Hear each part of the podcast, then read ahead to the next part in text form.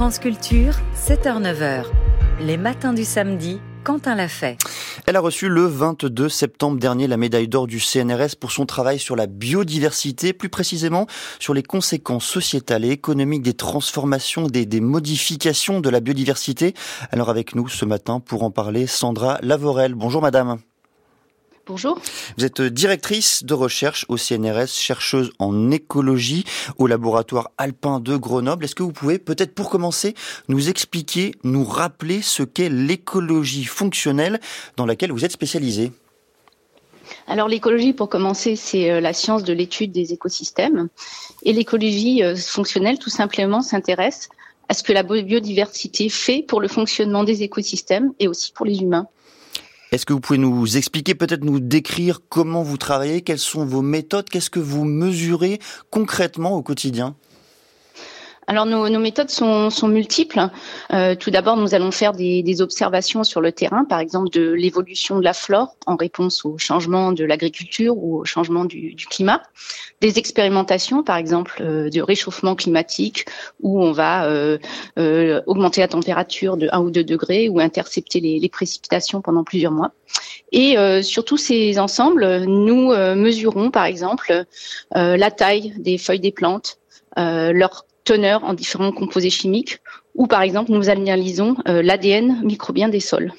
En préparant cette émission, Sandra Lavorel, vous nous avez expliqué que vous alliez même jusqu'à examiner les paysages, la façon dont les humains percevaient ces paysages, les construisaient mentalement. C'est quoi les limites, les circonscriptions justement de cette écologie justement ? Pourquoi vous allez jusqu'à étudier ces paysages aujourd'hui ? Alors la première chose, c'est que dans l'écologie scientifique que je pratique, on considère que l'humain fait partie de la nature, mais qu'il est aussi la cause première de la crise actuelle environnementale. Et donc, pour trouver des réponses à cette crise, il faut absolument travailler sur la scène où agissent les humains, donc ce sont les paysages. Et donc, il s'agit de comprendre comment changent les paysages, comment ça change la biodiversité, et comment, en retour, ça va affecter la qualité de la vie humaine. On dit, c'est le CNRS plus exactement qui le dit, que vous êtes pionnière dans la définition, dans l'analyse des services rendus par la biodiversité aux sociétés humaines. Quels sont ces services rendus ? Est-ce que vous pouvez nous les décrire et les déplier pour nous ? Alors ces services, ils sont multiples, bien entendu. Sans biodiversité, sans écosystème, nous ne mangerions pas. Ça a commencé par la cueillette, puis avec l'agriculture. Il y a de multiples autres services, ce qu'on va appeler les différentes régulations. Par exemple, on est tout à fait au courant aujourd'hui que la séquestration du carbone par les écosystèmes régule le climat. La pollinisation est indispensable à la production de plus de 70% des cultures, et en particulier de tout ce qui va être fruits et légumes. Et puis, il y a d'autres fonctions qui sont immatérielles et qui prennent part en fait à nos relations aux écosystèmes, donc dans certaines cultures avec des espèces sacrées, ou par exemple notre appréciation de paysages qui comprennent une diversité d'espèces. Vous travaillez, Sandra Lavorel, aujourd'hui dans un territoire spécifique, les Alpes. Qu'est-ce que vous y observez là aussi de singulier dans les transformations écologiques qui modifient ce territoire ? Alors dans les Alpes, nous travaillons sur plusieurs aspects. Bien entendu, depuis le début du 19e siècle, il y a de grandes transformations dans l'agriculture qui font que, par exemple, on a en altitude, en particulier, une baisse de l'intensité de l'agriculture sur la plupart du territoire. Et ça va entraîner des changements dans les espèces qu'on va trouver et dans le fonctionnement des écosystèmes, par exemple le recyclage du carbone. Et puis, on commence à observer des prémices, des effets du changement climatique avec la remontée en altitude de quelques espèces et aussi des changements entre les interactions, par exemple, avec leurs pollinisateurs. Comment est-ce qu'on tire des lois générales à partir d'un territoire particulier ? Comment est-ce qu'à partir de vos observations dans les Alpes, vous arrivez à dresser des lois générales sur la façon dont le changement climatique, on verra d'ailleurs que ce n'est pas le seul facteur qui modifie la biodiversité, mais donc la façon dont la biodiversité se transforme au-delà des Alpes justement ? Une composante très importante de nos travaux, c'est de travailler en réseau, donc au niveau de la France avec d'autres régions, et puis surtout de manière internationale. Et donc une partie de notre travail, ça consiste à produire des méthodologies qui soient les mêmes, qu'on puisse les appliquer partout dans le monde. Ensuite, rassembler, partager ces données et les analyser ensemble pour pouvoir tirer des conclusions qui soient applicables de manière générale, par exemple, à d'autres régions de montagne du monde, à d'autres régions tempérées du monde, voire à l'ensemble du monde.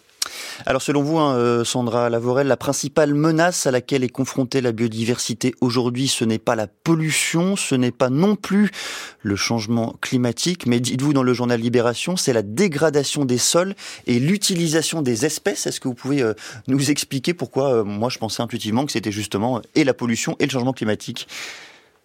Alors, c'est un petit peu plus compliqué que ça. Alors, effectivement, comme établi par le rapport mondial de la plateforme internationale pour la biodiversité, la dégradation des sols et les prélèvements directs des espèces sont la première cause jusqu'à maintenant donc de dégradation de la biodiversité, avec le climat au troisième rang et ensuite les pollutions.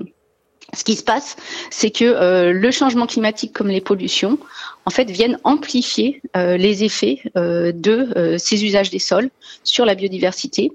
Et on commence à observer et on s'attend à ce que ces effets, en fait, deviennent de plus en plus importants, voire que le climat commence à monter au même rang que les effets des usages des sols. Et lorsque vous évoquez l'utilisation des espèces, à quoi cela fait référence ? Alors c'est toutes sortes d'utilisations, ce sont essentiellement les prélèvements directs, donc la chasse, la récolte d'espèces, la pêche bien sûr, et ça va être en particulier les pratiques légales, mais aussi les pratiques illégales, comme le braconnage des espèces protégées. En tant que chercheuse aujourd'hui en écologie fonctionnelle, est-ce que vous sentez auprès des jeunes chercheurs de la nouvelle génération un intérêt, une appétence particulière pour ces sujets ? Est-ce que l'écologie aujourd'hui en France, comme domaine de recherche, est particulièrement attractif ? Alors effectivement, c'est un domaine qui parle vraiment aux jeunes, dans la mesure où, par nos travaux, nous cherchons vraiment à apporter des solutions pour les humains. Et les jeunes en général, et en particulier ceux avec qui nous avons la chance de travailler, sont en quête de réponses pour la société. Donc effectivement, c'est une thématique qui nous permet d'attirer beaucoup d'étudiants. Je l'ai dit, le 22 septembre dernier, vous avez reçu la médaille d'or du CNRS. Vous êtes la 7e femme à recevoir cette médaille d'or depuis sa création en 1954. Comment vous l'expliquez ? Est-ce que l'on manque de femmes chercheuses de très très haut niveau ? Il me semble pas. Ou est-ce que les jurys ont du mal à reconnaître leurs travaux ? Alors effectivement, il y a quand même au plus haut niveau une sous-représentation des femmes dans toutes les matières en général. C'est un petit peu moins le cas en biologie et en particulier en écologie, mais quand même. Autant au niveau des étudiants maintenant, dans mon domaine, on a même une surreprésentation des femmes, autant lorsque l'on monte les échelons de la hiérarchie, il y a moins de femmes. Et donc, il est important de pouvoir reconnaître le rôle que jouent les femmes dans ces recherches. Qu'est-ce qu'une médaille d'or du CNRS vient consacrer ? Des travaux de recherche en particulier, un article en particulier ou bien l'ensemble d'une carrière ? Alors, c'est une médaille qui récompense effectivement l'ensemble d'une carrière et des contributions à la science internationale, des contributions exceptionnelles par leur originalité. Vous avez évoqué il y a quelques instants les applications concrètes que impliquaient vos travaux de recherche. Ce n'est pas seulement de la recherche fondamentale, c'est bien de la recherche appliquée. Est-ce que vous pourriez peut-être mettre en lumière pour nous quelques applications récentes ou non d'ailleurs des recherches que vous avez effectuées récemment ou au sein de votre laboratoire ? Alors, je me permettrai juste de corriger un petit peu. Ce sont des recherches fondamentales et appliquées. Et beaucoup d'entre nous, en fait, souhaitent que cette frontière ne soit pas vraiment une façon de penser à la science que nous faisons, puisque c'est à la fois la recherche de loi générale, mais aussi la recherche de solutions et d'applications. Et donc, des exemples très concrets, ce sont les travaux que nous menons, par exemple ici à Grenoble, avec les décideurs en charge de l'aménagement des territoires, par exemple en ce qui concerne les schémas de cohérence territoriale ou les plans locaux d'urbanisme.